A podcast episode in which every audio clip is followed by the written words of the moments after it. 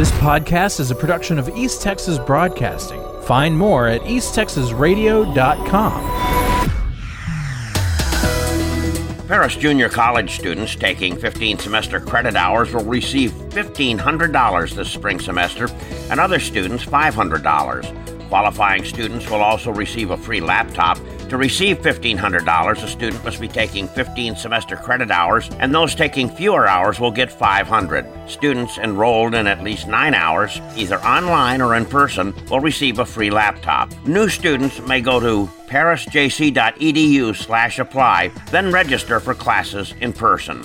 Returning students may sign up for classes through MyPJC, call 903 782 0425, or email apply at parisjc.edu with questions. Lamar National Bank has announced the appointment of former Major League Baseball player Dr. Torii Hunter to its board of directors. During his 19 year career, Hunter earned nine consecutive Gold Glove Awards, was a five time Major League All Star, and was a two time Silver Slugger Award winner. Hunter is currently a successful business owner and resides in Prosper. A 41 year old Choctaw County man has been arrested for beating and seriously injuring a woman in Grant. Court documents show Delbert O'Neill Kofelt kicked, bit, punched, and used a stick or other blunt object to beat Natasha Kinslow over her entire body. Her injuries were so bad that she had to be flown to a trauma center. Kofelt faces multiple charges, including aggravated assault and battery, and assault resulting in great bodily harm. Bond was set at $50,000.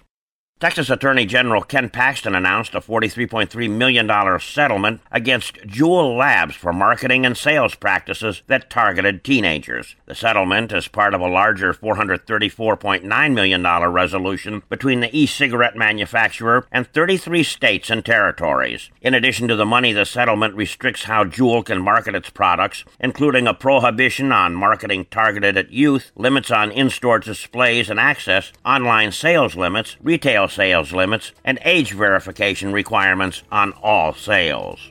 Local Bounti Corporation, a leading U.S. controlled environment agricultural company committed to growing locally and distributing nationally, broke ground Wednesday on a new state of the art indoor facility in Mount Pleasant. The company will begin construction of a six acre facility to grow and sell its indoor grown line of packaged leafy greens. Varieties include spring mix, butter lettuce, romaine crisp, green leaf, and additional blends. The facility is expected to commence operations in the fourth quarter of 2023. Sulphur Springs police and fire departments waited for a plane at the airport that reportedly had landing gear issues and expected to make a belly up landing. However, after circling the airport, they managed to get the wheels down and landed safely. There were no injuries. I'm Dave Kirkpatrick. This podcast is a production of East Texas Broadcasting. Find more at easttexasradio.com.